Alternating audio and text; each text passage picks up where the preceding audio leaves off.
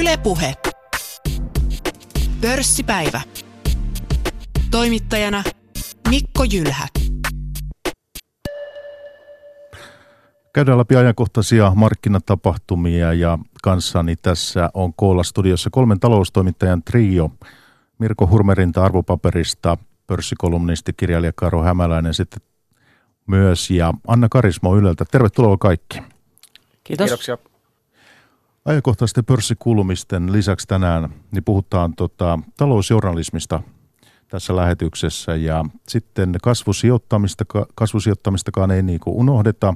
Sitten kertoo meille Juha Mikkola, kuulla hänen haastattelu. Mikkola vastaa pörssilistatun Capmanin kasvusijoituksista, joihin kuuluu esimerkiksi designyhtiö Idean. Sen myynnistä kuultiin viime kuussa.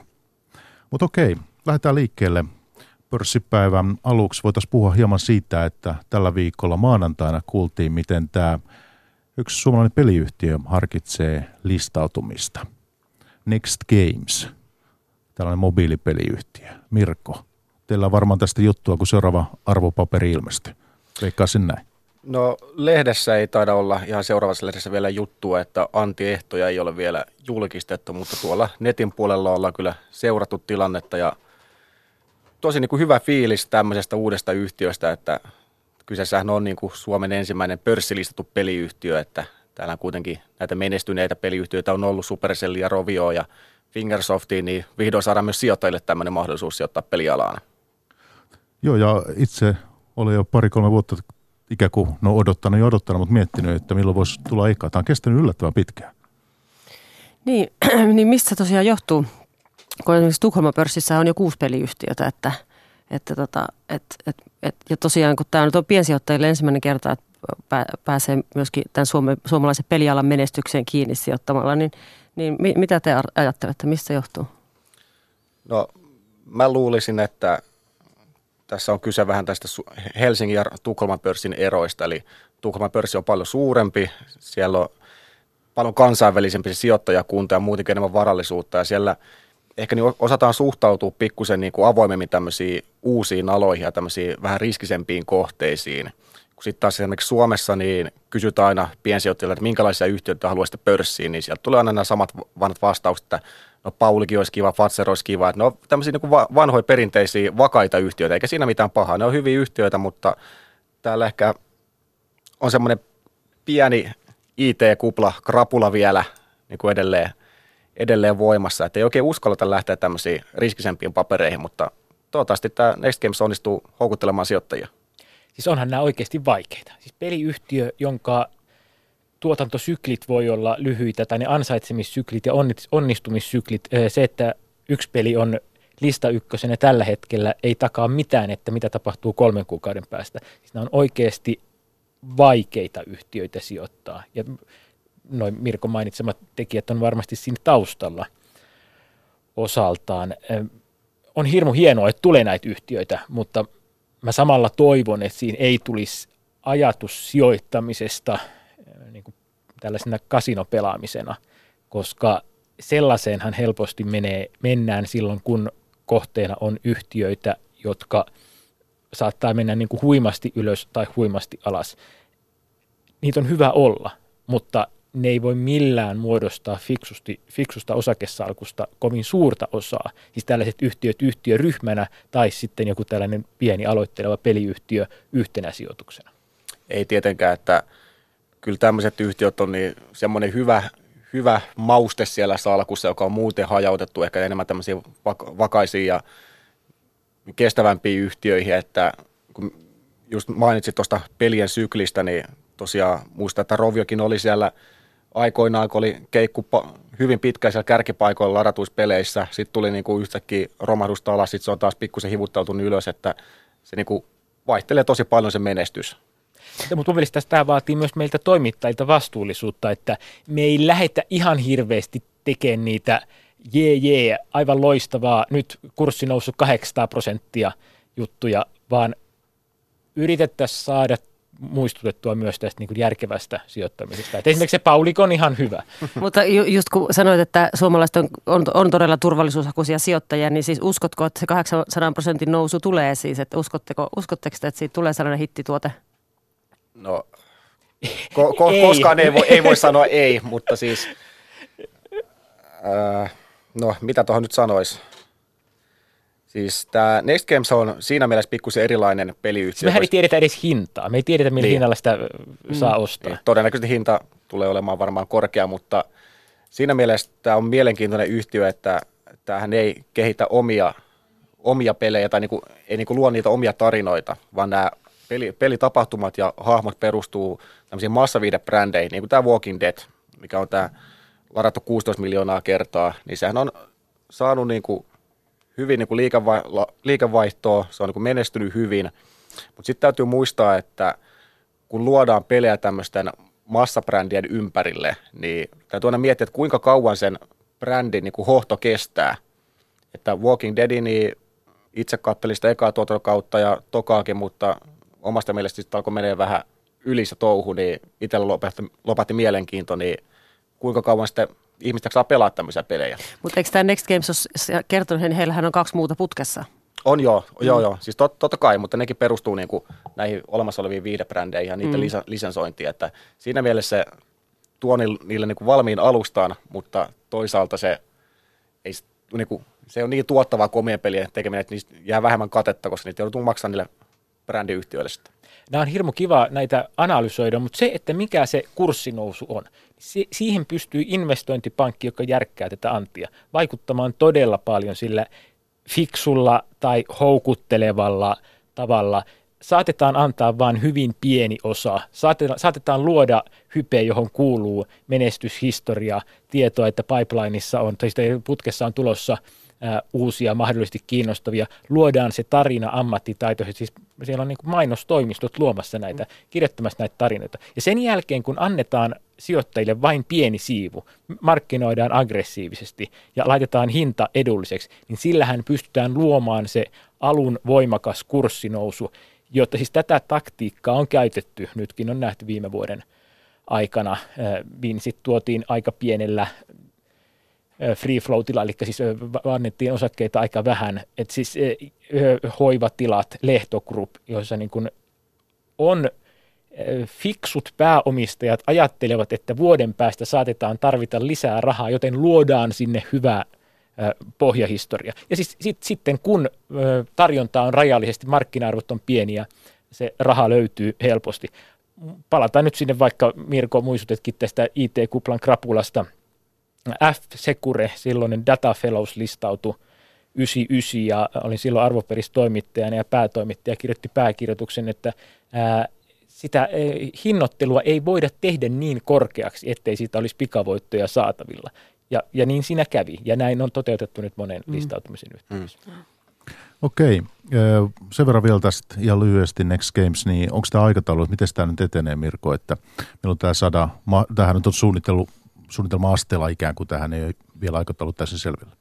Niin, että nehän nyt vasta niin sanotusti kertoo, että ne harkitsee listautumista, mutta silloin kun firma antaa tämmöisen tiedotteen ja järjestää tapahtumat, että nyt me harkitaan listautumista, niin kyllä sieltä aika nopeasti yleensä tulee ne antiehdot ja se aikataulu, että varmaan puhutaan joitain viikoista. Että kaksi viikkoa. Kaksi viikkoa voi olla aika eilen, lähellä. Eilen että, tuli postissa kutsutilaisuuteen. Hmm. Että ennen, kesää tulee, ennen kesää tulee kyllä Antti järjestää, että kesällä niitä on aina pikkusen vaikeampi järjestää, että ilman muuta kevään aikana. Okei, hyvä. Ja sitten voitaisiin ihan joku sana sanoa vielä tästä tuloskaudesta. Se on saatu maaliin kai. Onko jotakin vielä, joka on tulossa ulos, en muista, en saa ainakaan päähän, niin äh, kuitenkin yleiset suuntaviivat kai on aika hyvin jo tiedossa, niin mikä arvosana Raati voisi siitä antaa? Mä sanoisin, että semmoinen seitsemän puoli olisi aika lähellä noin niin kuin kouluarvosanana, että pikkusen oli niin kuin analyytikoiden odotuksiin nähden negatiivisia yllätyksiä enemmän kuin positiivisia, mutta ihan semmoinen niin kuin mukiin menevä tuloskausi. että ohjeistukset oli pikkusen, pikkusen varovaisia vielä ja nyt kun samaan aikaan kurssit on noussut tässä pari viime kuukauden aikana, niin se näkyy sitä kurssireaktioissa, että sieltä esimerkiksi UPM tuli oikein hyvä tulos, osinko nousee oikein reippaasti, mutta kurssi tuli 12 pinnaa alas tulosjulkistuspäivänä, että siinä kun näkee, että kun odotukset on tarpeeksi korkealle, niin silloin se hyväkään tulos ei välttämättä aina riitä markkinoille. Ja kyllähän jos UPMstä puhutaan, en mä nyt rupea eh, sillä tavoin tässä nyt mitä hintaa sen enempää erittelemään, mutta että aika jossain määrin ehkä haastavasti arvosteltu. Arvostettu, anteeksi. No joo. Vai? Mulle aikana opetettiin, että silloin kun metsäyhtiö on PPRB 1.1, niin silloin myydään, mutta on se nyt ainakin PPRBllä UPM tällä hetkellä korkeampi. Osinkotuotto taas toimii tosi hyvin, viidessä prosentissa ollaan? No joo, jos niinku puhtaasti tulokseen suhteuttaa hintaa, niin ei se nyt niinku vallattoman hintava ole, mutta täytyy ottaa huomioon, että muutamia vuosia sitten se oli huomattavasti alhaisempi se arvostus. Mutta itse en aio myydä omia UPM-osakkeita, että kerätään niitä osinkoja. Tässä on käyty myöskin sitä keskustelua sitä osingon maksusta just, että, että maksaako suomalaiset yhtiöt itse asiassa liikaa osinkoja eivätkä investoi. Että onko se sijoittajakaan kannalta etu, että, että maksetaan, tota, niin, oliko se yhteenlaskettu 75 prosenttia kaikista niin kuin kokonaistuloksesta osinkoina, niin, niin tota noin, mitä mieltä olette tästä keskustelusta? Aina paras tilanne on se, jos yhtiöllä on ideoita, jolla se voi investoida uudelleen voittovarojaan sellaisiin kohteisiin, jossa pääoman tuotto on korkeampi kuin sen tämänhetkinen pääoman tuotto, tai ainakin samalla tasolla. Mä uskon, että siellä on ihan suomalainen tällainen insinööritiede on kyllä johtoryhmissä ja hallituksissa siinä mielessä hallussa, että et, et siellä osataan katsoa sitä, jos ei löydy tällaista sijoituskohdetta, niin silloin yhtiö tuhoaa osakkeenomistajien varoja, jos se tekee investointeja matalammalla tuottoa. No silloin ne pitää maksaa pois. Siis antaa osinkoina tai omia osakkeita takaisinostona. Mutta etsitäänkö niitä investointikohteita riittävästi? Siis toisaalta T&K-menothan on pienentynyt, niitä on pienennetty suomalaisissa yrityksissä. No siis mä en tiedä, voi olla myös, että hallituksessa on vain niin tyhmiä ihmisiä, että ne ei, ne ei, näe, niitä, ne ei näe niitä investointikohteita, mutta siis kyllä, kyllä, kyllä jokainen liikkeenjohtaja ainakin pitäisi ymmärtää, että investointi kasvava. Yleensä yhtiöillä on ennemmin, tai varsinkin toimivalla johdolla on halu laajentaa reviiriään, siis tehdä yritysostoja tai perustaa uusia tehtaita. E, et en, ennemmin se yleensä on ollut se investointeja hillitsevää se, tai niin kuin, mm. että niin kuin investoinnit on karanneet käsistä varsinkin tällaisena kautena. Siis ihan, ihannetilanne olisi se, jos löytyisi investointikoita, koska, koska se takaisi niin yhtiöille kuin osakkeenomistajillekin mm. sen parhaan mahdollisen tulevaisuuden. Mutta varmaan ollaan siis siinä vaiheessa, että ei, ei, vaikkapa nyt Suomen kotimarkkinayhtiöt, ei Suomen talouskasvu sille ei, ei Suomi ole hirveän kiinnostava investointiympäristö. Mm. Hei Mirkon, äh, tämä arvosana tuloskaudelle oli 7,5. Karo, mikä se on Joo, siis tämähän on hauskaa. Mehän annetaan arvosanoja suhteessa odotuksiin, siis suhteessa siihen, mitä analyytikon odo, analyytikot on odottanut. Eli miten me annetaan tälle miesten 15 kilometrin hiiholle nyt arvosanaksi? Okei, Iivo voitti, eli silloin se on niin kuin kymppi, mutta muuten niin kuin kokonaissuoritus oli ehkä vähän tuolla pettymyksen puolella. No joo, siis kokonaisina arvosanoja kasia mä olisin spontaanisti heittänyt, mutta – no mä peesaan Mirkoa sen verran, että mä sen kasin annan. Tosiaan siinä mielessä jotenkin ilahduttavaa suomalaispörssiyhtiöissä oli se, että liikevaihdot on viimein kasvanut.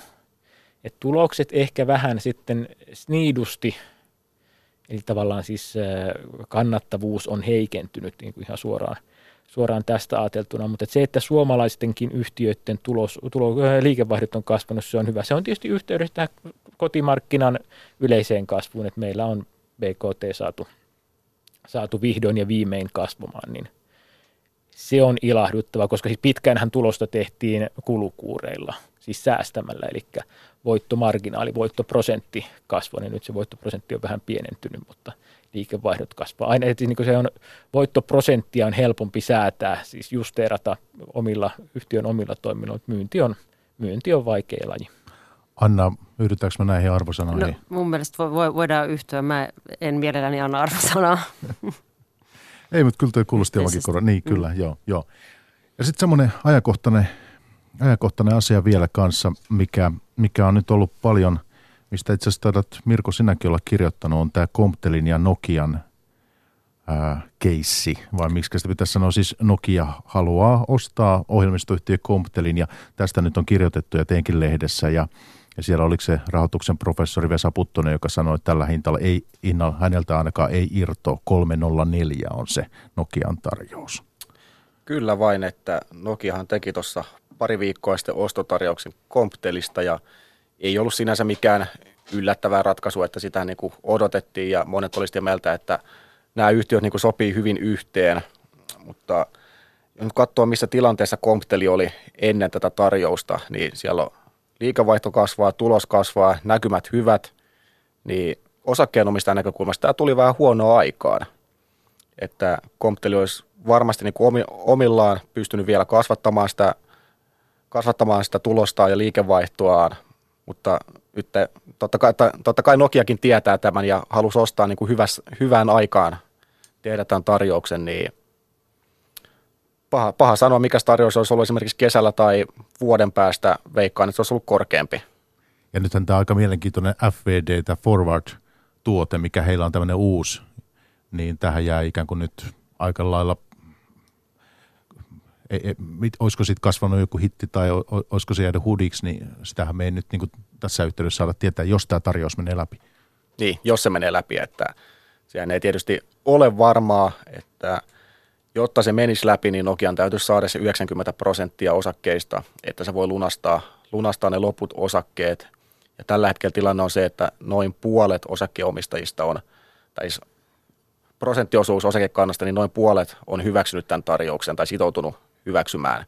Mutta siinähän on siis taustalla nämä, jotka olivat aikanaan, että silloin kun ostotarjous julkistettiin, niin jo silloin kerrottiin, että nämä suuret omistajat. Ky- kyllä, kyllä, että puol- puolet Nokia nyt vähintään niin saisi tuolta ja nyt niin kun riippuu muista omistajista, että haluaako ne hyväksyä. Että mielenkiintoista on se, että just tästä tänään kattelin, niin tuolla on suurten pankkien hallintarekisterit, eli käytännössä ulkomaalaiset sijoittajat ostanut lisää osakkeita ja omistaa nyt noin 13 prosenttia komptelista ja paha sanoa, mikä siellä on se motiivi, että miksi ne haluaa ostaa, mutta no mun mielestä eh, se on ihan niin, yksiselitteinen. No, niin. siis, niin. siis siellä on takana kohtuullisen lyhyttä, lyhyellä aikavälillä voittoa tavoittelevia sijoittajia, joko sijoitusrahastoja, jonkinlaisia yritysjärjestelijöitä tai muuten paikan haistavia yksityissijoittajia. On, on hyvin yksinkertainen asia, mitä ne tavoittelee. Ne tavoittelee korkeampaa hintaa. Kyllä. Ja mun mielestä tämä sun tänään tekemässä juttu on selvä indikaatio siihen suuntaan, että nykyisellä hinnalla ostotarjous ei mene mm. läpi. Eli siis siinä saatetaan joko pelata kilpailevaa ostotarjousta joltain muulta tai sitten hinnan korottamista Nokialta. On myös mahdollista, että Nokia hyväksyy tämän näiden jo siis tarjousta tehdä yleensä ehdollisena, mutta jos esimerkiksi tämänhetkiset Nokian suuret omistajat, komputerin suuret omistajat haluaa tästä ostotarjouksen toteutumattomuudesta huolimatta myydä osakkeensa Nokialle 304 ja Nokia haluaa ostaa, niin voi olla, että komputerista tulee Nokialle osakkuusyhtiö.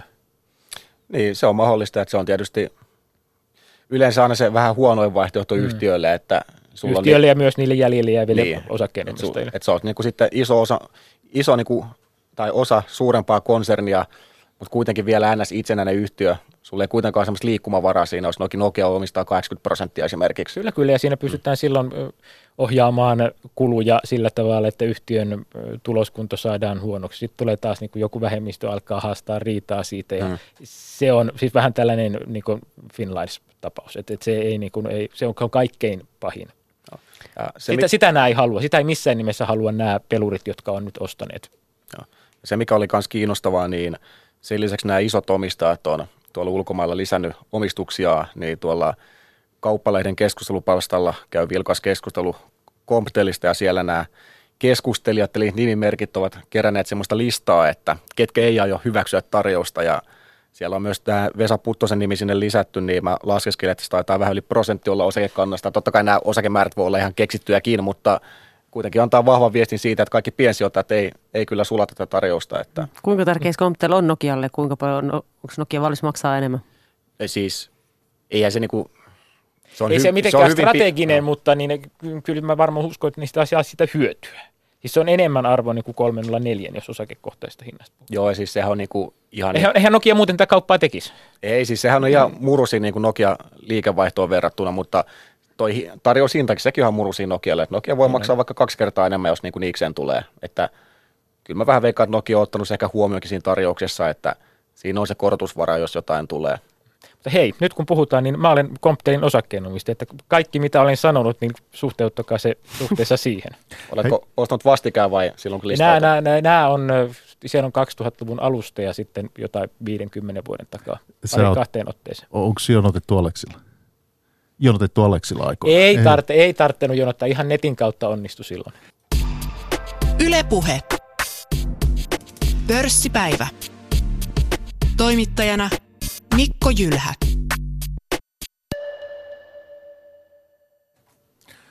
Sitten Nokia on otsikoissa senkin takia, että nyt on menossa Barcelonassa nämä mobiilimessut.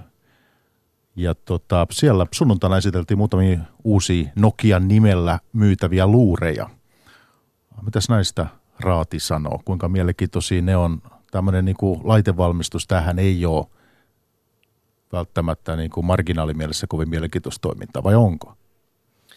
No ei se, jos niin kuin miettii Nokian nykyliiketoimintaa, niin ei se ihan hirveän mielenkiintoista ole, mutta totta kai se on mukavaa nähdä, että Nokia-brändi palaa ja oli toi legendaarisen 330 uudelleen syntyminen ihan hieno juttu. Tuskin nyt ihan hirveätä lentoa tälleen vauraissa länsimaissa saavuttaa, mutta jos hinta on tuommoinen huokea, niin tuommoisella kehittyillä markkinoilla varmaan voi mennä hyvinkin kaupaksi. Että kuitenkin pitää muistaa, että muun muassa Intiassa niin Nokia on edelleen niin kuin varsin kova brändi, että että kyllä, niin kyllä niin kai jonkunlaista kiinnostusta kohtaa ollut. Onhan se semmoinen oma fanijoukko vissiin. On ollut oma, oma fanijoukko ja siinä mielessä toi jo Nokialle niin kuin suhteellisen vähäriskinen ja turvallinen vaihtoehto toi, että annetaan niin kuin ulkopuolisen valmistajan valmistaa nämä ja käyttää Nokian brändiä, että jos, jos ne menestyy, niin Nokia saa siitä jotain euroa kassaan, mutta jos ei menesty, niin ei se nyt ihan hirveästi tappiotakaan tule. En mä usko, että Nokialle tulee muuta kuin henkisiä ruhjeita, jos menee huonosti, siis eh, kun kyse on pelkästään brändin antamisesta käyttöön. Pääliiketoiminta on business to business liiketoimintaa, siis televerkkojen myymistä isoille teleoperaattoreille. Siinä ei ole tuon taivaallista merkitystä, että jos jonkun Matti Möttösen kännykästä akku loppu. Että siis sillä huonolla kuluttajakäyttäjäkokemuksella ei Nokian oikeille bisneksille mitään merkitystä. Mielenkiintoista tietysti on se, että nyt Nokiahan on laajentanut esimerkiksi terveysteknologia puolelle ja aikoo ilmeisesti siellä tuoda kuluttajatuotteita, että siinä alkaa tulla sitten sillä niin kuin maineriski ruhjeita, mitä on mahdollista saada. Muutenhan Nokia saa tästä vaan rahaa. Joo, mä tuossa aikaisemmin, kun puhuttiin Comptelista, niin muotoili hieman hassusti tai hölmösti sen FED liittyen, tähän forwardin liittyen. Että kyllähän tietysti tuote voi jatkaa elämänsä silloinkin, kun se on Nokian handussa, että eihän se sitten mihinkään kato. Tietysti pienen yhtiölle, jos se olisi lähtenyt kasvuun Comptelin kaltaiselle 100 miljoonaa vaihtovuodessa, se olisi ollut, voinut olla hyvin merkittävä Nokian kaltainen iso, iso mammutti, niin, niin sinnehän se tietysti – se on sitten ihan toinen koko luokka ja toinen peli ikään kuin. Nimenomaan sille on Nokialle niin paljon tietenkään suhteessa, niin kuin vipua, vipua ei ole käytännössä lainkaan, kun taas Comptelille olisi ollut. Mutta se, että just Comptelin ohjelmistojen avulla Nokia voi tehdä ratkaisevasti houkuttelevempia omista verkoistaan. Eli se voi olla niin kuin just se ratkaiseva pieni tekijä, että minkä takia operaattori maksaakin tästä verkosta nyt muutama miljoona enemmän. Se on ihan sama kuin, että jossain niin kuin autoa myydään sille, että sinne on joku kiva kikkari, jonka tekeminen maksaa kaksi euroa ja sen takia asiakas valmis maksaa kaksi tonnia enemmän siitä. Puhutaan sitten kasvusijoittamisesta seuraavaksi. Viime kuussa kuultiin, miten IT-jätti Capgemini ostaa suomalaisen digimuotoiluyhtiö Ideanin. Sijoitusyhtiö Norvestia hankki Ideanista neljänneksen vuonna 2014 ja nyt sitten irtaantui omistuksestaan. Yritysjärjestelyn tuloksena Norvesti on jatkossa osa Capmania. Yhtiön kasvusijoituksista vastaa Juha Mikkola ja hän kertoo meille nyt sitten seuraavaksi Capmanin kasvusijoitusstrategiasta sekä miten idean valikoitui aikoinaan sijoituskohteeksi. Joo, se oli tota, se oli itse asiassa, mä olen tavannut tämän firman jo ensimmäistä kertaa niin joskus vuonna 2008 tai 2009 ja, ja tota, silloin en ollut kauhean kiinnostunut vielä yrityksen liiketoiminnasta ja siitä ideasta, mikä heillä oli, mutta Mutta he tuli nyt takaisin sitten 2014 kesällä ja, ja tota, kertovat heidän niin kuin, halustaan etaploitua USA-markkinoilla ja viedä tätä suomalaista minunkin mielestäni erittäin hyvää design-osaamista USAhan ja he ovat jo ensimmäisiä pieniä asiakkuuksia sieltä saaneet. Ja, ja tota, se johti sitten siihen, että mä lähdin tutustumaan sinne Amerikan markkinoihin ja heidän, heidän paikkoihinsa kiertelin siellä tota, asiakkaissa, heidän asiakkaissaan. Ja sain erittäin, erittäin positiivisen feedbackin äh, Ideanin toiminnasta ja, ja se johti sitten siihen, että me teimme ehdotuksen yhtiölle ja yhtiö sen hyväksyi ja, ja tota, lähdettiin sitten yhdessä rakentamaan firman toimintaa erityisesti siellä USA päässä. Kaikille kuuntelijoille ei välttämättä tämä idean ja sen liikeidea ole tuttu, niin avaisitko ihan lyhyesti, että mitä yhtiö tekee? Joo, ihan, ihan yksinkertaisuudessaan niin yhtiö, yhtiö tekee tämmöistä digi, digitaalista asiakaskokemussuunnittelua. Eli voisi sanoa näin, että joka kerta kun me menemme esimerkiksi käyttämään jotain digitaalista palvelua netissä tai, tai kännykällä, niin me koemme, että kuinka helppoa tai mukavaa sen palvelun käyttäminen on. Ja idean tekee ratkaisuja, jotka isot yritykset voivat tuottaa helpompia ja mukavampia palveluita digitaalisessa ympäristössä. Eli kehittää sitä palvelukokonaisuutta, joka, joka firmoilla on. Nyt sitten idean on vain yksi teidän kasvusijoituksista. Sieltä löytyy portfoliosta muun muassa tämä koronaria hoitoketju. Omistatte siitä viidenneksen, jos mä katsoin oikein. Ja tämä koronaria, se tarjoaa terveys- ja hyvinvointipalveluja. Ähm, ollut teillä, teillä tuota omistuksissa niin vuodesta 2008. Ähm, mitä te odotatte tältä koronarialta ja, ja mikä merkitys tulevalla soteratkaisulla on sitten tälle? Joo, mehän, mehän niin kuin per, meidän perus ideologia tässä sijoittamisessa on se, että me halutaan sijoittaa hyviä firmoja ja kehittää niitä. Meillä ei ole mitään aikomusta niin kuin myydä niitä tai eksitoida tai viedä niitä pörssiin, vaan me haluamme vain kehittää hyviä yrityksiä. Ja me luotamme siihen sitten, että ajan kanssa niin kuin jotain hyvää niille tapahtuu, jossa omistajatkin siitä hyötyvät. Ja tämä koronaari on hyvä esimerkki siitä, että me ollaan oltu siinä jo useampi vuosi mukana – se toimii tässä hyvin, voisi sanoa, että villissä äh, sote-ympäristössä tänä päivänä, jossa oikeastaan kukaan ei tänäkään päivänä vielä tiedä, että mihin tämä, mihin tämä niin kuin tulee johtamaan tämä koko, koko sote-kehitys. Me haluamme olla siinä mukana, haluamme toimia firmassa, joka on nopea ja ketterä sitten vaihtamaan omaa toimintatapaansa niin, että se pystyy olosuhteissa, oli ne sitten mitkä tahansa, niin tekemään hyvää, hyvää työtä. Me ollaan keskittynyt siellä muutamiin äh, liiketoiminta-alueisiin. Meillä on erityisesti tämä erikoissairaanhoidon osaaminen. Me ollaan Suomen suurin silmäpuolen diagnosointe, äh, diagnosointeja tekevä yhtiö. Sitten me ollaan Suomen suurin terapia- ja kuntoutuspuolen palvelutarjoaja. Ja meillä on muutamia keihänkärkipalveluja, joissa me ollaan tota, äh, halutaan olla niin kuin Suomen johtava. Tämä on muuten toinen asia, jota me me niin kuin sijoittajina halutaan aina lähteä tekemään, eli luoda tämmöisiä oman alansa niin kuin johtavia toimintoja, niin sanottuja category leader-toimintoja. Ja, ja koronaari on hyvä sijoitus ja haluamme, aiomme olla siinä vielä pitkään mukana. Mä en keksisi oikeastaan juurikaan parempia sijoituskohteita, jos se nyt myydäisi jonnekin. Että, että me halutaan olla kehittämässä. Firma tekee tänä vuonna yli 100 miljoonaa liikevaihtoa ja kasvaa 40 prosenttia. Että, että hyvä, hyvä yritys. Ja aivan tuore sijoitus teillä on tämmöinen ohjelmistorobotiikan kasvuyhtiö Digital Workforce. Puhutaan tietotyön robotisaatiosta. Tämä kiinnostaa teitä, mutta miksi? Millaisia mahdollisuuksia tämä tarjoaa? Tästä, tästä sijoituksesta mä olen aidosti niin kuin innostunut. Mä yleensä enää 25 vuoden pääomasijoitusuran jälkeen innostun niin kuin hirveän harvoista firmoista, mutta, mutta tämä on kyllä todella jännittävä yritys. Ja, ja tota, tässä on valtava murros menossa tämän ähm, ohjelmiston robotisoinnin osalta. Ja, ja sillä on ihan aito syy, miksi halutaan viedä tätä ohjelmistorobotiikkaa enemmän. Otetaan esimerkiksi terveydenhuolto, terveydenhoitajien niin kuin työajasta tänä päivänä menee jopa 20-25 prosenttia siihen, että ne kirjaa ATKlla tietokoneesta toiselle, toiseen järjestelmään erilaisia raportteja he voisivat käyttää sen saman ajan niin kuin potilaspalvelussa. Sama koskee lääkäreitä. Niin tämmöisiä aika yksinkertaisia toimintoja, jotka tehdään niin kuin hyvin manuaalisella tavalla, voidaan tänä päivänä tehdä tämmöisillä erityisohjelmistoroboteilla. Ne robotit siirtää sitä tietoa ja oppivat pikkuhiljaa siitä järjestelmästä. Ja tämä vapauttaa valtavasti ihmisten aikaa sitten semmoiseen oikeasti lisäarvoa tuottavan työhön. Tämä on valtava trendi tällä. Voisitko avata sitä vielä, kertoa siitä lopuksi, että minkälaisen määrän yrityksiä sinäkin käyt läpi, jos ajatellaan sitä, että jos yksi valikoituu, niin kuinka monta ikään kuin käyt taustatyönä läpi sitä yhtä varten? Varmaan 5-60. Et, tota, jos me, jos me niin kuin tavataan, sanotaan meille tulee ehkä niin kuin 150 yhteydenottoa vuosittain ja, ja sitten me tavataan niistä noin puolet, niin me tehdään pari sijoitusta per vuosi. Et se, on, se on aika, aika harva. Tämä ei johdu siitä, etteikö ne muutkin firmat olisi todella hyviä. Mutta, mutta meillä, meillä täytyy olla tosi tärkeää löytää, että meidän niin kuin henkilökemia toimii sen yrittäjän kanssa. Meillä on samannäköinen visio siitä tulevaisuudesta. Ähm, he hyväksyvät sen, että vähemmistösijoittaja tulee ja ottaa tiettyä roolia siinä firmassa.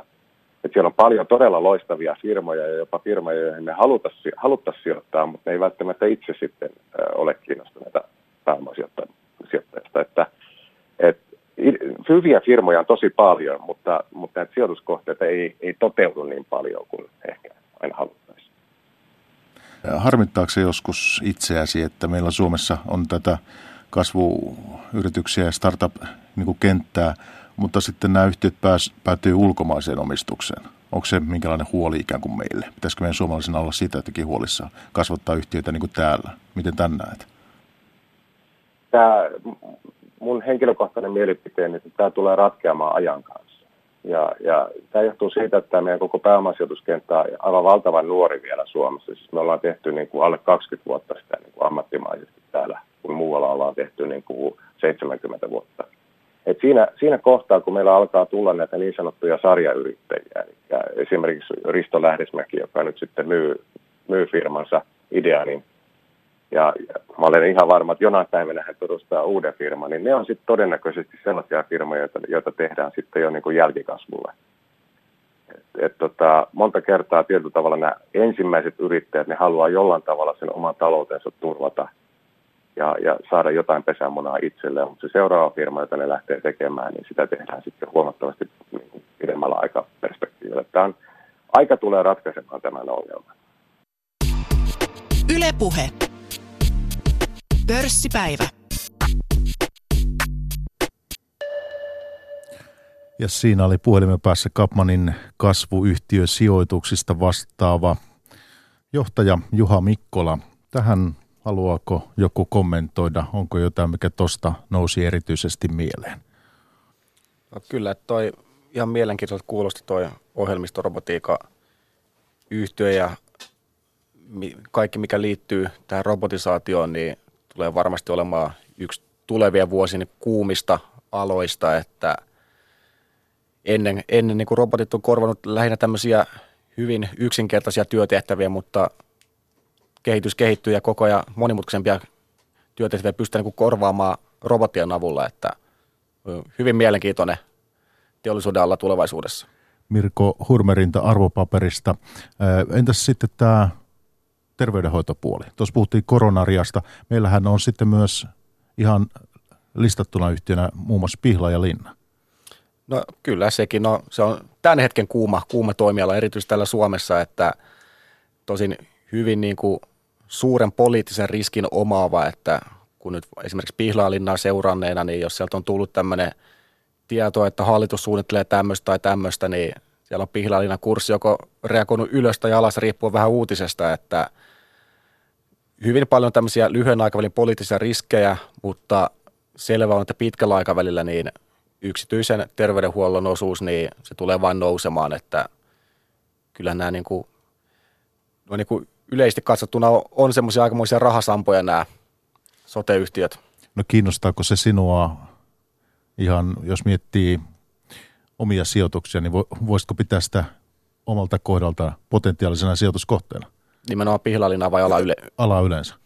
Joo, ilman muuta ja salkusta löytyykin muutama terveydenhuoltoala yhtiö, että kyllä niin kuin se on semmoinen toimiala, että on niin kuin hyvin, hyvin varma pitkällä aikavälillä, että kaikki terveydenhuoltoon liittyvät kulut niin tulee vaan nousemaan ja ne yhtiöt, jotka pärjää siinä, niin ne tekee tekee hyvin rahaa ja menestyy. Kuinka suuri riski tuo soteen toteutuminen on? Nyt alkuviikosta oli tämä valinnanvapaussotku ja, ja tota noin, esimerkiksi Pihlajalinnallehan on hirveän tärkeää se, että tuleeko esimerkiksi erikoissairaanhoitoon valinnanvapautta vai ei. Niin äh, kuinka, voiko sitä, voitko määritellä miten, voiko sitä määritellä, kuinka, kuinka, kuinka, kuinka iso tämä riski on, sote-riski? No lyhy- lyhyellä aikavälillä se riski voi olla iso, noin niin kuin volatiliteetti mielessä, että miten se kurssi tulee heilumaan ja totta kai se vaikuttaa lyhyellä aikavälillä myös siihen tuloskehitykseen, mutta pitkällä aikavälillä ei ole niin, kuin, niin justiisa, että tuleeko sote ensi vuonna, seuraavana vuonna, ehkä kolmen vuoden päästä. Että jos niin kuin ajattelee sijoittaa, joka sijoittaa 10-20 vuoden aikajänteellä, niin en mä hirveästi niin kuin alkaisi ressaamaan, että miltä se sote näyttää niin tässä kahden vuoden aikajänteellä.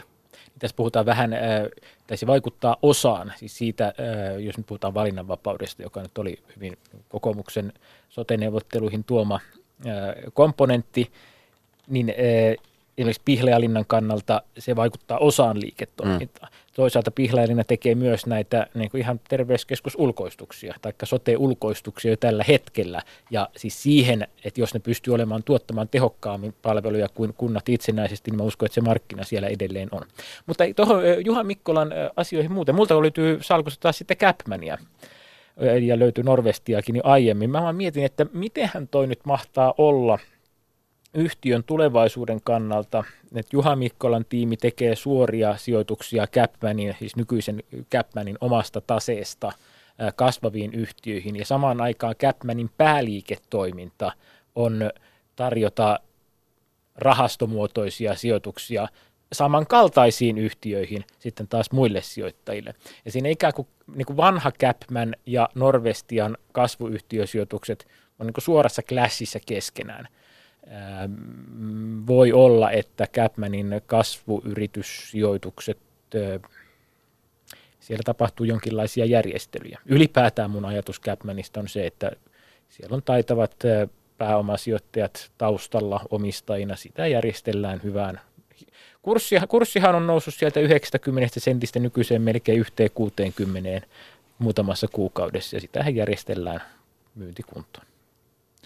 Okei, joo, onko jotain muuta lisättävää vielä tähän, tähän tota kasvusijoituksiin vai pitäisikö mennä tähän, tähän tämän keskiviikon teemaan ikään kuin tässä lopuksi vielä tämmöinen vähän...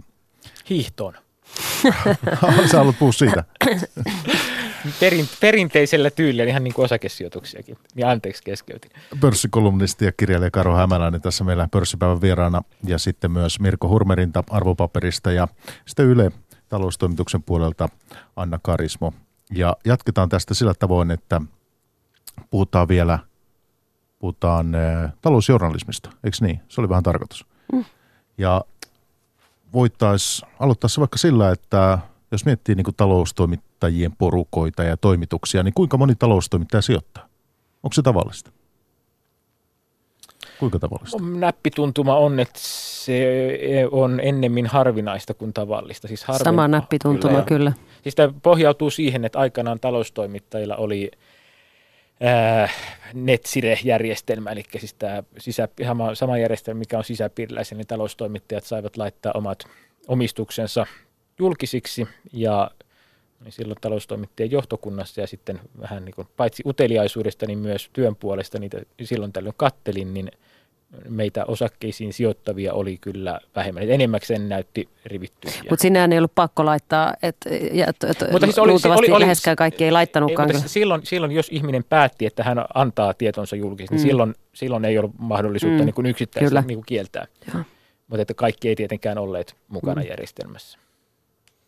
Mutta joo, sama käsitys mullakin on ja, ja tota, mä oon siis aikaisemmin ollut Hesarissa taloustoimituksessa ja nyt Ylellä ja tota, mitään semmoisia tarkkoja sääntöjä omistuksista ei ollut kuin se, että lähiesimiehen on hyvä tietää, etenkin jos seuraa jotain tiettyä toimialaa ja omistaa sen alla yritysten osakkeita. Et sitä ei niinku tavallaan ole suosittu, mutta ei siinä mitään selviä rajoja ollut. Ja sitten on ajateltu, että, että tota, suora osakkeisiin sijoittaminen niin, niin ei ole kauhean hyvä, että ennemmin sitten rahastoihin, jos sijoittaa. Onko joku puhut rajo, noista rajoista ja mitä tiettyjä rajaa, mutta että siis jos ihmisellä nyt on joku, puhutaan muutamista sadoista, sijoitusten arvo muutamista tuhannisista, niin pitikö tämmöinenkin?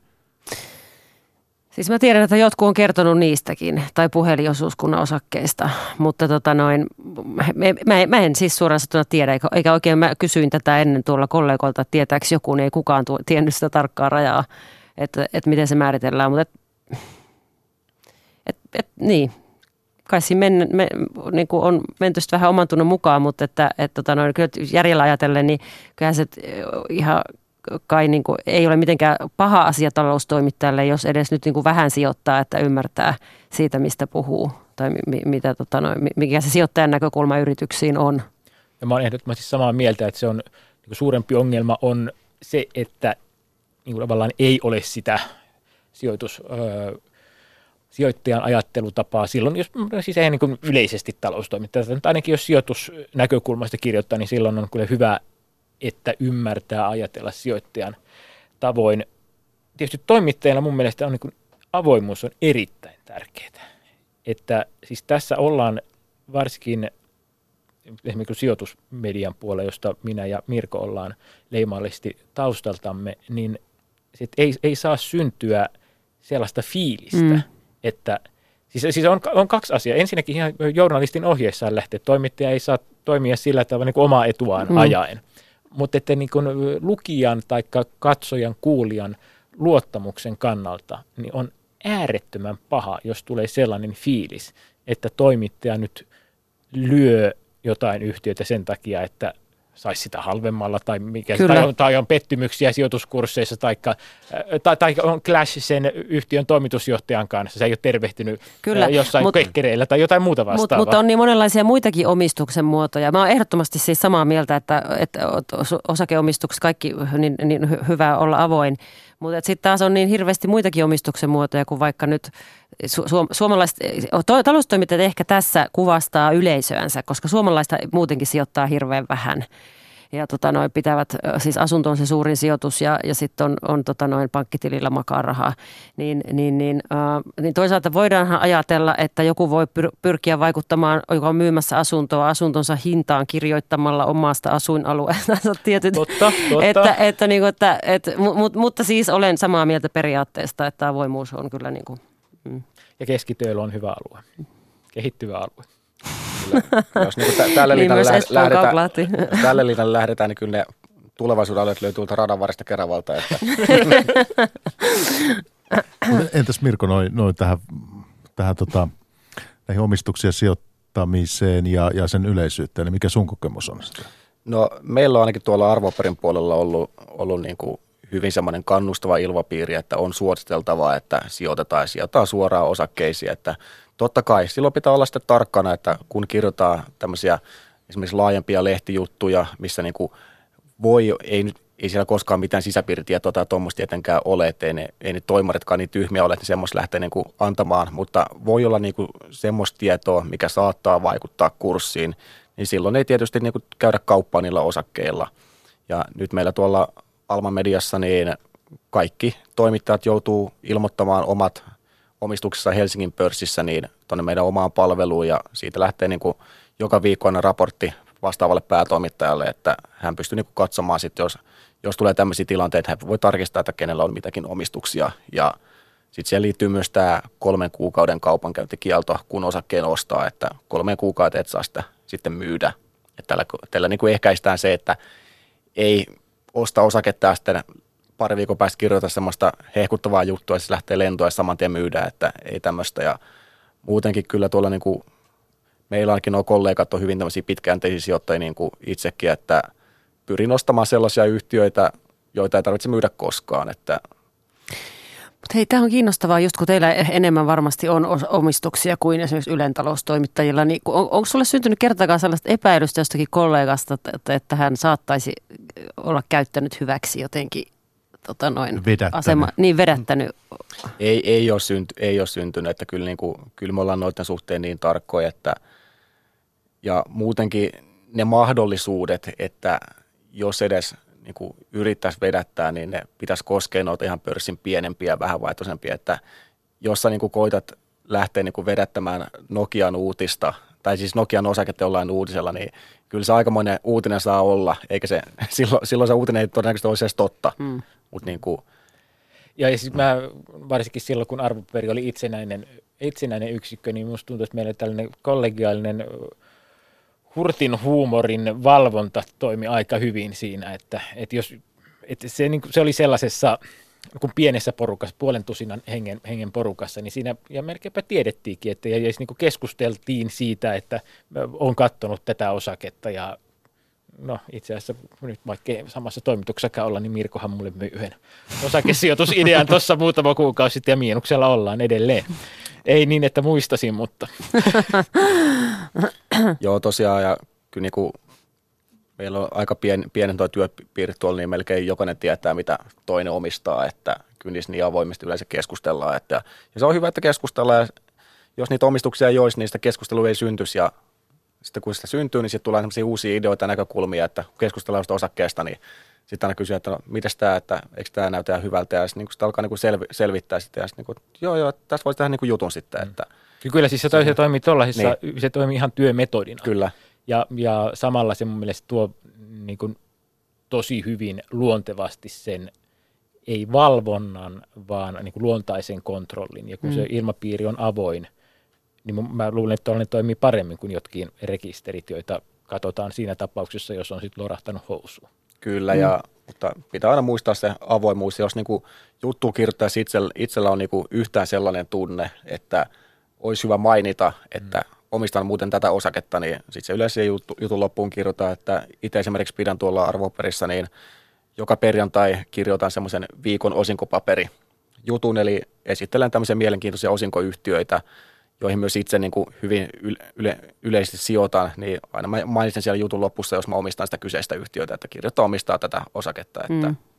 No mä teen, mulla ei nyt ole tätä, kun vapaana taiteilijana toimin, niin ei ole tällaista kollegiaalista yhteisöä, niin mä oon huomannut, että mä oon alkanut käyttää sille, että mä teksteissä niin sitten jollain tapaa leivon sinne sisään sen oman positioni.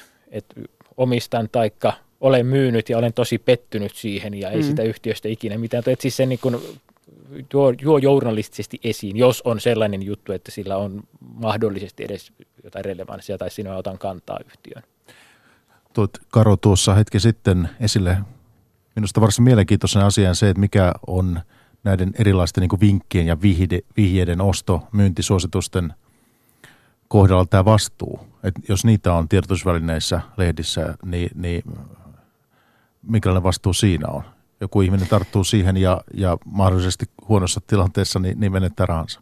Siis siitä syystä yleismedia, e, e, e, esimerkiksi Ylellä tai Hesariskaan, niin ei, ei nimenomaan tehdä, vältetään niitä ostosuositusten tekemistä juuri tästä vastuusyystä, että siinä on, siinä on tota, niin, että on, jos isolla, on niin suuret lukijamäärät että, ja isolla painoarvolla sanotaan, että osta tätä, osta tätä, niin siinä on tosi suuret riskit, että, että yksittäisten ihmisten taloudet voi mennä pieleen siitä syystä. Ja täytyy erottaa, siis on toimituksen suositus ja sitten on tällainen niin kuin Analyytikko. analyytikkoiden mm. tai jonkun ulkopuolisen asiantuntijan suositukset. Siis tyypi, tyypillisesti vaikka salkunhoitaja haastattelu. Mm. Salkunhoitaja kertoo, että no mitäs nyt komptelista vapautuu rahaa, mitä aiot ostaa seuraavaksi. Ja mm, mä luulen, että jos arvopaperissä on esimerkiksi Mika Heikkilän haastattelu, niin sillä on suurempi vaikutus pienten yhtiöiden kurssiin kuin sillä, että Mirko kirjoittaa hmm. lehden, lehden palstalla, että arvopaperin, ma- arvopaperin mallisalkkuin on ostettu jotain. Ei siis, joo siis tot, totta kai niin kuin, no ensinnäkin vastuu on aina sijoittajalla. Sijoittaja tekee se sijoituspäätökset, vastuu on niin kuin loppupelisana siinä, mutta pitää kuitenkin aina niin kuin erottaa, että onko se nimenomaan niin kuin ostosuositus, niin kuin analyytikko antaa ostosuosituksen, vai onko se niin kuin vähän semmoinen kiertelevä mielipide, mikä niin kuin perustuu johonkin, että me voidaan kyllä niin kuin toimittaa ottaa näkökulman, että tämä osake vaikuttaa näillä ja näillä mittareilla houkuttelevalta, että sitä voisi ostaa. Se niin kuin perustuu aina johonkin, johonkin että niin kuin näiden mukaan tämä arvostus on alhaisempi kuin verrokkiyhtiöllä tai kasvunäkymät on paremmat kuin verrokkiyhtiöllä. Että niin kuin näiden pohjalta niin kuin voidaan sanoa, että tämä voisi olla niin kuin varteutettava sijoitus. Onko joskus tullut niitä tilanteita toimituksessa vastaan, että joku pettynyt lukija tai eh, lukija on, on, on ottaa yhteyttä että, että ja, ja valittanut saamastaan niin kuin ostosuosituksesta? No, mä muistan yhden keissin. Mä muistan, siis se oli 2000 varmaankin oli vuosi. Mä kirjoitin mandaattumin bioteknologiarahastosta. Ne oli roudannut siis salkunhoitajan tänne Helsinkiin ja mä kirjoitin siitä silloin nuorena, vielä, vielä nykyistäkin nuorempana toimittajana aika lennokkaan jutun. Mä muistan myöhemmin, siis vuosia myöhemmin, jossain sijoitustapahtumassa, joku sijoitusristeily tai tällainen, niin tuli sitten – herra nykäsemään hihasta, siis naureskellen tosin, että vähän, että rahat meni sinne ja rahat meni tänne, että no onko se nyt se bioteknologia se uusi seuraava buumi. Mutta muistan, että siis näin on, näin on tosiaan käynyt. Mutta se ei ollut siis ostosuositus, vaan se oli vain niin lennokkaasti kirjoitettu. Nykyisellä, niin kuin nykyisellä vanhuuden tuomalla viisaudella sanoisin, että liian lennokkaasti kirjoitettu juttu. No, jos nyt ei karoa lasketa, joka tuossa juuri valitteli mun osakesuosituksista, niin aika, aika harvoin niitä tulee niin kuin lukijoilta, että no yksi, yksi tulee mieleen, mikä itse liittyy Compteliin. Eli meillä arvoperisana vähän tasaisin väliajoin niin listataan, listataan Helsingin pörssin osakkeet, joilla on niin parhaat analyytikosuositukset. Esimerkiksi tänään viimeksi tein semmoisen jutun, niin tässä pari vuotta sitten, kun Compteli ei ollut vielä siinä iskussa, missä nyt on, niin se oli aika pohjalla noilla, noissa analyytikoiden suosituksissa. Että se niin kuin, suuri osa analyytikoista sanoi, että tämä osake niin kuin pois salkusta nyt. Ja totta kai mä niin kuin kirjoitin juttuun, niin kuin analyytikot sanoo, niin sieltä muutamankin otteeseen joku närkästynyt lukija sitten lähetti viestiä, että miten sä voit tuommoista sanoa, että ei tuommoinen pidä paikkaansa. Niin, niin kuin koitan perustella, että no kun en minä sanonut, kun nämä analyytikot sanoo, että en mä voi muuttaa niiden mieltä. Että... Hän ei pystynyt lukemaan sitä oikein, koska just sellaisia yhtiöitä pitää ostaa, mitkä mitä analyytikot kehottaa myymään, koska ne on, analyytikot on vähän aikaisemmin sanonut ne suursijoittajille, ne on, jolloin ne on myyneet ne mm. salkusta, ja kun keskimäärin se menee sillä kolikon heitolla tämä mm. analyytikkosuositus, niin, niin juuri mm. tämä. Kuinka suhtaudut suositukseen? Tarkoittaako ostat todellakin myy? On ne, on ne välillä oikeassa. no niin, eli tämä, ei, ei voi tästäkään vetää suoraan johtamus, ostosuositusta. Ei. Esimerkiksi to, to, Tokmanille, joka viime keväänä listautui, niin se on saanut tähän mennessä pelkkiä ostasuosituksia. Ja jos niitä on seurannut, niin ihan hyvin on tehnyt rahaa. Se on noussut mitä tuommoiset 60 pinnaa muistaakseni, että kyllä ne oikein senkin osuu välillä. Okei, meillä alkaa, ohjelma alkaa tulla tässä vähitellen täyteen, mutta se voitaisiin vielä talousjournalismista. Mä haluaisin tietää, että nyt on tullut uudenlaisia vähän niin kuin ikään kuin journalismin muotoja tällekin kentälle, totta kai muillekin kentille, mutta podcastit on aika suosittuja nykyisellään. Niitä löytyy myös täältä sijoittamisen puolelta ja sitten myös erilaisia videoita. Näitä tekee muun muassa Nordnet Suomessa podcastia ja sitten Inderesillä on tällaisia – yritysvideoita, siellä on toimitusjohtajan haastatteluja ja tämän kaltaista. Mikä tällaisen tarjonnan niin kuin asema tulee jatkossa olemaan? Lisään, lisääntyykö tämä kuinka paljon? Miten se haastaa Mirko esimerkiksi ihan niin kirjoitettu sana? Kyllä tekin varmaan seuraatte tätä. Kyllä, kyllä seurataan ja totta kai se niin kuin tulee ehdottomasti lisääntymään. Niin kuin se on nähty, että etenkin sosiaalisen median myötä niin sijoittajilla on nykyään todella paljon tietoa tarjolla, että hyvin niin kuin asiantuntevia sijoitusblokkaajia on tuolla niin pilviin pimeä itsekin niitä niin kuin lueskelen viikonloppuna monta tuntia putkeen saata lukea, että mä näkisin niin, että eikö se niin talousjournalismin se, se niin asema sillä tavalla korostuu, että pitää niin panostaa enemmän siihen laatuun, että me ei enää niinkään olla pelkkä se tiedon välittäjä, vaan se ns. Niin relevantin tiedon välittäjä. Että meidän pitää siitä kaikesta tietomaassasta koittaa poimia ne asiat, mitkä on sille meidän lukijalle olennaisia, niin kuin meidän tapauksessa sijoittajille, että jos tulee niin kuin sata uutista, niin meidän pitäisi niin pystyä poimimaan, että mitkä sieltä on ne oikeasti merkitykselliset tiedot. Että mun mielestä on niin mennä enemmän siihen suuntaan. Se tietysti vaatii niin kuin toimittajalta entistä enemmän ammattitaitoa. Varmaan sijoitusmediassa on se ideoiden saaminen omaan sijoitustoimintaan aika olennaista. Ja nyt sitähän voi saada eri kannat, siis, siis blogit voi toimia siinä hyvin, lehdet voi toimia siihen, siinä hyvin. Se, mitä sanoit näistä podcasteista ja näistä, niin tietysti kannattaa muistaa, että kysehän on yritysten markkinointiviestinnästä tai IR-viestinnästä, mm. eli yritys on se, joka maksaa rahaa siitä, että he pääsevät mm. sisään. Että et, et se on niin kuin, no, tavallaan sisältömarkkinointia, joka ei tapahdu median kautta, vaan jotain muuta kautta. Että siinä mielessä siihen pitää suhtautua ihan niin kuin informatiiviseen mainokseen. Kyllä. Sen verran vielä lyhyt outlook voitaisiin tehdä tähän Nyt eletään maaliskuun alkua, ensimmäinen päivä tässä on, kun, kun käydään keskustelua. Uh, niin mitä te markkinoilla nyt seuraatte? Voitaisiin semmoinen lyhyt kierros tehdä vielä. Eli onko joku yhtiö, joku toimiala, onko joku huoli, onko sitä poliittinen riski, mistä paljon on puhuttu, minkä nostaa sitten semmoiseksi, mikä itseänne on nyt askarruttanut tässä viime päivinä esimerkiksi. Tämä askarruttaa parhaillaan. Askarruttanut viime vuodet on varmaan tämä krooninen huoli siitä, että arvostustasot on vaan aika hintavat, mikä on johtunut pitkään siitä, että osakkeille vaihtoehtoisia sijoituskohteita tai niistä, niistä, niistä tuoton saaminen on ollut vielä vaikeampaa. Schillerin PE on aika hyvä mittari, siinä on 10 vuoden toteutuneet tulokset inflaatiokorjattuna, niin kuin 10 edeltävää vuotta lasketaan yhteen inflaatiokorjattuna, ja sitä käytetään tuloksena, eli kun PE-luku saadaan jakamalla hinta tuloksella, niin tuloksena ei olekaan tämän vuoden tai seuraavan vuoden tulos, vaan tämä 10 vuoden kerätty tulos, ja hinta on se hinta.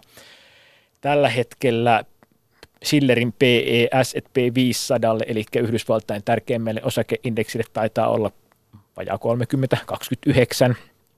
Ollaan siis samalla arvostustasolla kuin mistä lähdettiin 20-luvun lopulla 30-luvun lamaan.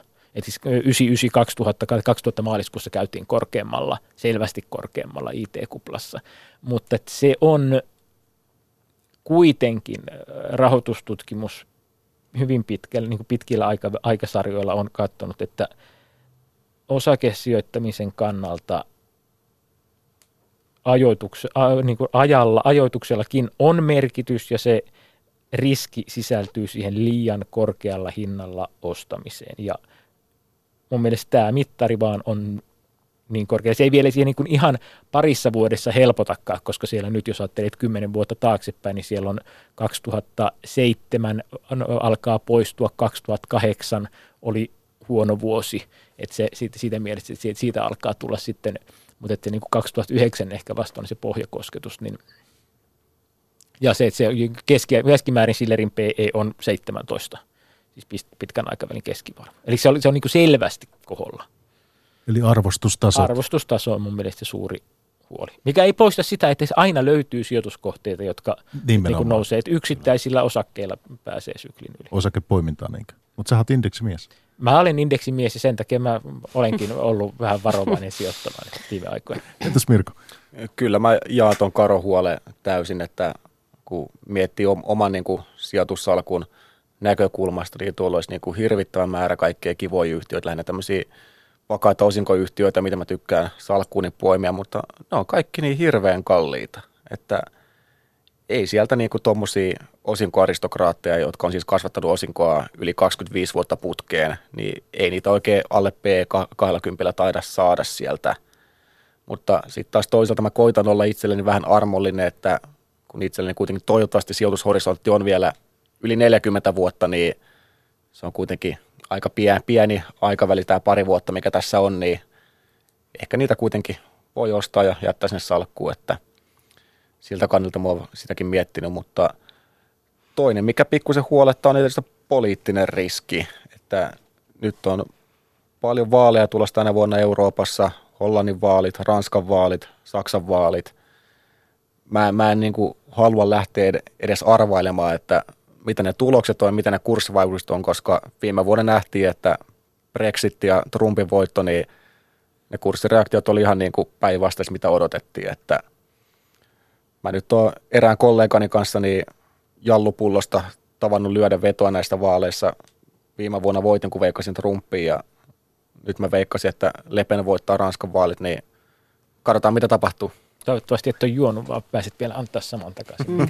Tuota, tohon, tohon liittyen, siis tämä Trumpin voitto on siis kaikki, no siis suuri osa ää, ihmisistä oli, sijoittajista oli sitä mieltä, että Trumpin voitto on katastrofi markkinoille. Ja ne perustui ihan järkeville, perusteet oli ihan järkeviä. Kaikki nämä järkevät perusteet ovat edelleen olemassa. No mitä on tapahtunut? Osakekurssit on noussut sitten marraskuun puolivälin kuinka paljon. Joka tapauksessa osakkeiden hinnat ja arvostukset on nousseet vaikka samalla niin kuin kaiken järjen mukaan riskit on kasvaneet. Ja ei Mut se sit- näin pidä mennä. Mm, Mutta sitähän sanotaan, tai niin kuin epäillään, että tämä, tämä onkin tavallaan vähän tällaista kuplaa, että koska Trumphan ei vielä konkreettisesti ole toteuttanut oikein mitään vaalilupauksiansa, että, että, että romahdus voi olla edessä. Mitä mieltä te olette siitä? Ja mikä tavallaan toisi niitä yleensäkin? Mäkin tietysti itse seuraa enemmän todellakin tätä poliittista tilannetta kaikkein eniten. Niin tota noin, että mi- mikä niitä arvostuksia tois alas? No Kupla puhkeaa sillä, että ö, kollektiivisesti päätetään, että nyt on liian kallista. kyllä. Ja sitten sit vauhti on kova. Kyllä. Mut sit pitäisi Mutta milloin se kollektiivinen päätös tulee? Sehän edellyttää jotain poliittista Aa, tapahtumaa. Sen kun tietäisin, mm. niin parin vuoden päästä. Siksi me otettiin, siksi me otettiin sinut tä- te, muistitte, tänne. te arvasitte, että multa löytyy vastaus just siihen. Joo, siis se, tähän kuuluu just se, että se on ennakoimaton. Että se, ei, mm. ei, silloin, silloin maaliskuussa 2000 kaikki näytti aivan loistavalta. Samoin kuin syksyllä, marraskuu 2007, kun alkoi ensimmäiset asuntokuplan risahdukset kuulua. Mutta siis äh, ro- romahduksethan alkaa aina silloin, kun aurinko paistaa. Mm. Mutta Salamat iskevät kirkkaalta taivaalta. mun on pakko kysyä, kun mä tykkään tällä politiikalla spekuloida, että jos se Löpen voittaa ne vaalit ja silloinhan todennäköiseltä alkaa näyttää tai aika varmalta euron hajoaminen, niin voisiko oikeasti olla, että siihenkin kur, niin kuin ekaksi tulisi joku pieni notkahdus niin kuin tuli Brexitissä, ja, mutta sitten saman tien alkaisi taas kurssinousu?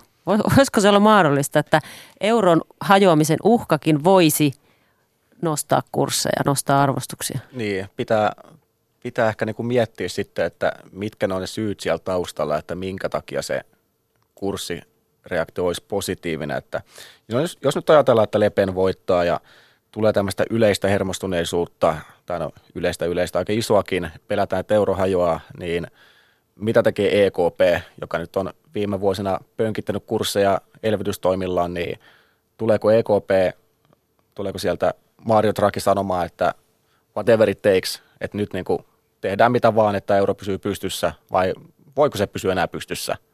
Hmm. Että jos käy niin, että EKP niin kuin avaa kaikki raahanat vielä isommalle ja ostaa kaikkea, mitä markkinoilla, mikä edes liikkuu tai ei liiku, niin ei sitä tiedä. Voisi olla positiivinen kurssireaktio, hmm. mutta epäilen. Tämä on, on tutkittu myös sitä, että mistä on saanut aik- alkunsa Yhdysvaltain pörssin suurimmat niin päivien, tai kun on, on, oliko nyt että vaikka yli 5 prosentin kurssinousu tai lasku. Mä en muista tätä tutkimusta tarkkaan, enkä sitä tilastoakaan, mutta valtaosalle niistä ei ollut jäljitettävissä mitään uutistapahtumaa. Siis et ei, ei ollut mikään poliittinen uutinen esimerkiksi, mikä olisi saattanut aikaan sitten sen romahduksen alu, alun tai kurssilaskun tai merkittävän nousun. Mm. Et e- esimerkiksi mun mielestä joku yksi päivä oli, että siellä oli niin kuin, ö, uutinen siitä, että kurssit laskivat eilen, niin se on sitten saanut aikaan.